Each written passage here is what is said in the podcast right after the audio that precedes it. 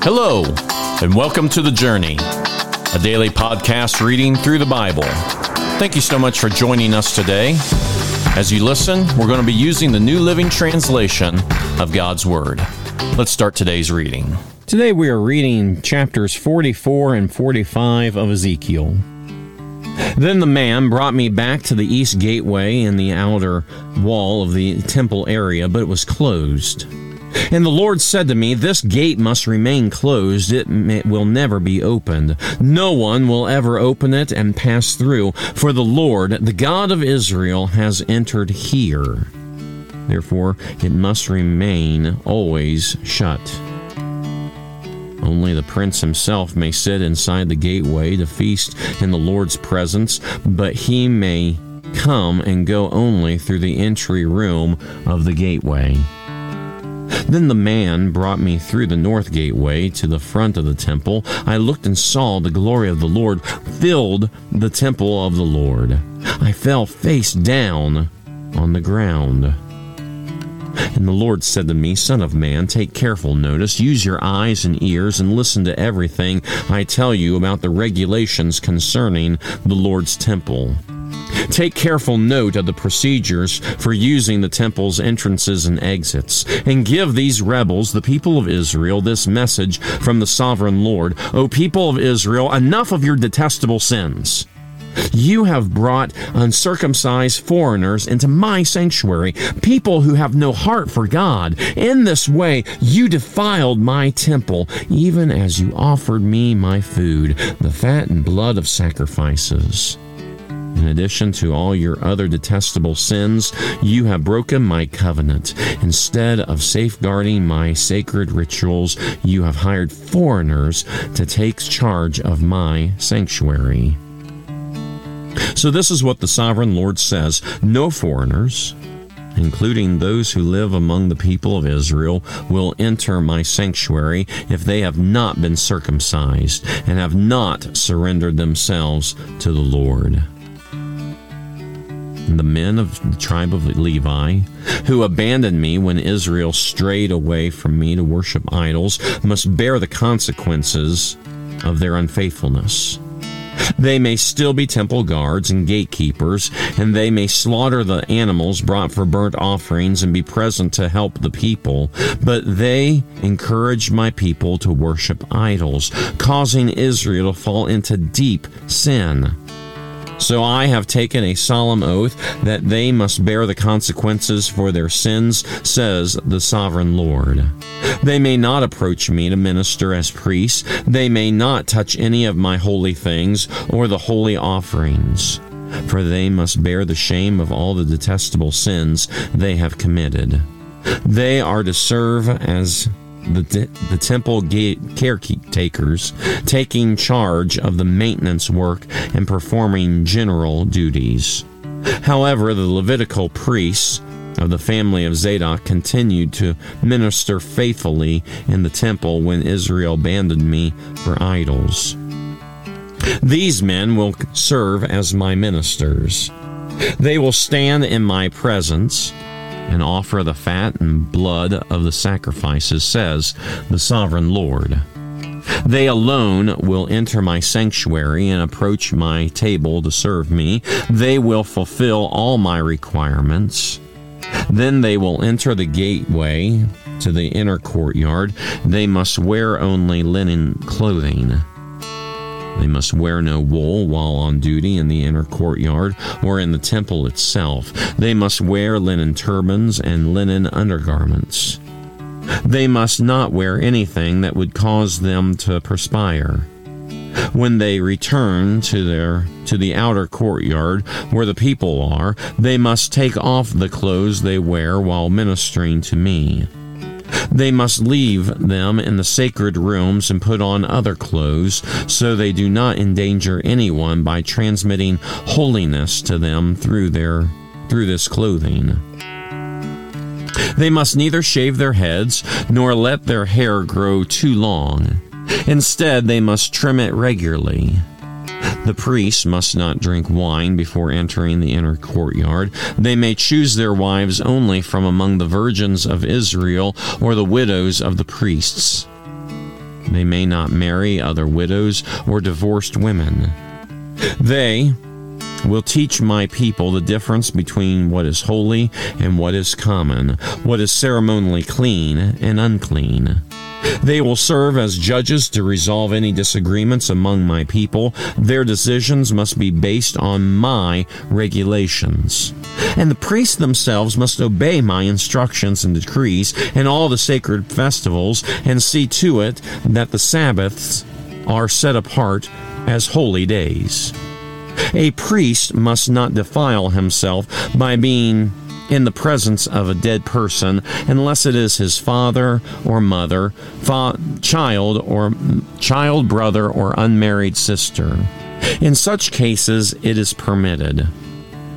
Even then, he can return to his temple duties only after being ceremonially cleansed and then waiting for seven days. The first day he returns to work and enters the inner courtyard and the sanctuary, he must offer a sin offering for himself, says the sovereign Lord. The priest will not have any property or possession of land, for I alone am their special possession. Their food will come from the gifts and sacrifices brought to the temple by the people the grain offerings, the sin offerings, and the guilt offerings. Whatever anyone sets apart for the Lord will belong to the priests. The first of the ripe fruits and all the gifts brought to the Lord will go to the priest. The first batch of dough must also be given to the priest, so the Lord will bless your homes. The priest may not eat meat from any bird or animal that dies of a natural death or that dies after being attacked by another animal. When you divide the land among the tribes of Israel, you must set aside a section for the Lord as, as, as a, his holy portion. This piece of land will be eight and a third miles long and six and two thirds miles wide. The entire area will be holy. A section of this land measuring 875 feet by 875 feet will be set aside for the temple. An additional strip of land, 87 and a half feet wide, is to be left empty all around it. Within the larger sacred area, measure out a portion of land eight and a third miles long and three and a third miles wide. Within it, the sanctuary of the most holy place will be located. This area will be set will be wholly set aside for the priests who minister to the Lord in the sanctuary. They will use it for their homes, and my temple will be located within it. The strip of sacred land next to it, also eight and a third miles long and three and a third miles wide, will be a living area for the Levites who work at the temple. It will be their possession and a place for their towns. Adjacent to the larger sacred area will be a section of land, eight and a third miles long, and one and two thirds miles wide. This will be set aside for a city where anyone in Israel can live. Two special sections of land will be set apart for the prince. One section will share a border with the east side of the sacred lands and city, and the second section will share a border on the west side. Then the far eastern and western borders of the prince's lands will line up with the eastern and western boundaries of the tribal areas. These sections of lands land will be the prince's allotment.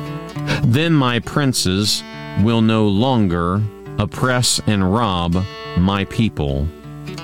They will assign the rest of the land to the people, giving an allotment to each tribe.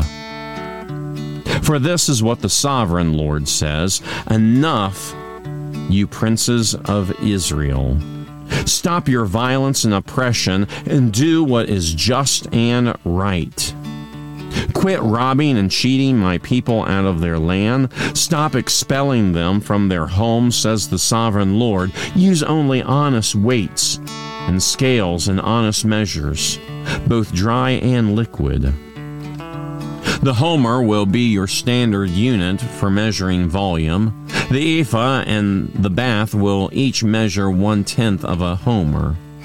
And the standard unit for weight will be the silver shekel. One shekel will consist of 20 gerahs, and 60 shekels will be the equal to one mina. You must give this tax to the prince. One bushel of wheat or barley for every 60 you harvest. 1% of your olive oil, and one sheep or goat for every 200 in your flocks in Israel. These will be the grain offerings, burnt offerings, and peace offerings that will make atonement for the people who bring them, says the sovereign Lord. All the people of Israel must join in bringing these offerings to the prince. The prince will be required to provide offerings that are given at the religious festivals, the new moon celebrations, the Sabbath days, and all other similar occasions.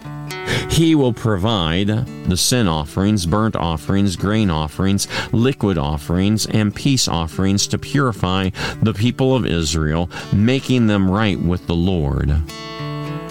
This is what the sovereign Lord says. Early in early spring, on the first day of each new year, sacrifice a young bull with no defects to purify the temple. The priest will take blood from the sin offering and put it on the doorpost of the temple, the four do- corners of the upper ledge of the altar, and the gateposts at the entrance to the inner courtyard.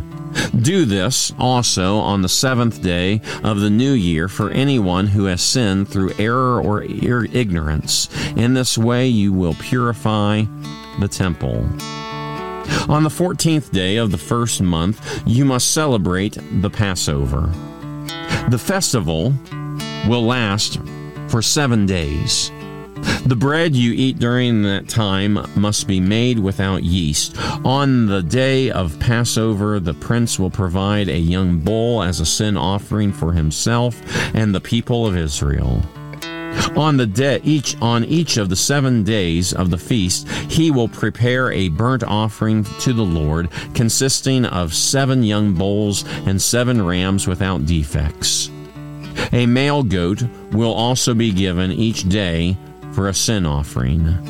The prince will be will provide a basket of flour as a grain offering and a gallon of olive oil for each young bull and ram.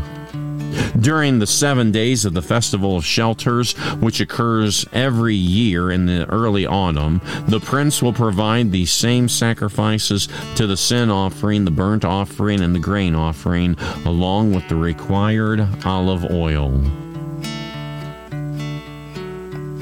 In this reading, again, as we discussed before, very reminiscent of the Mosaic Law.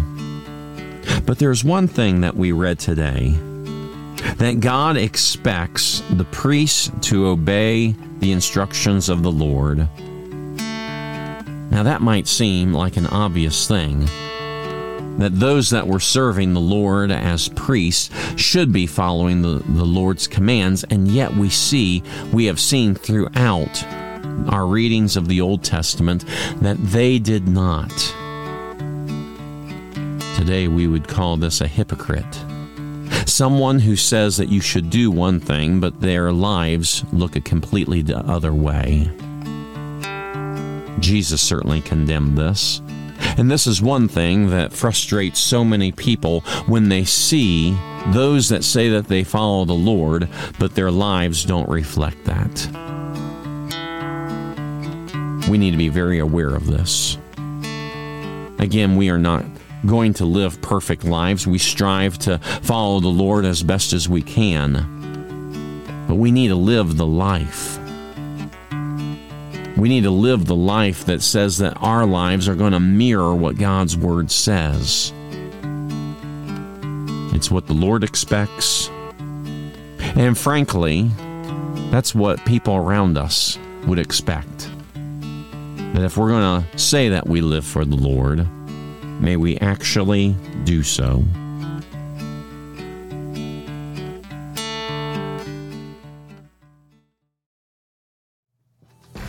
Thank you again for joining us for the journey. Please be sure to share this podcast.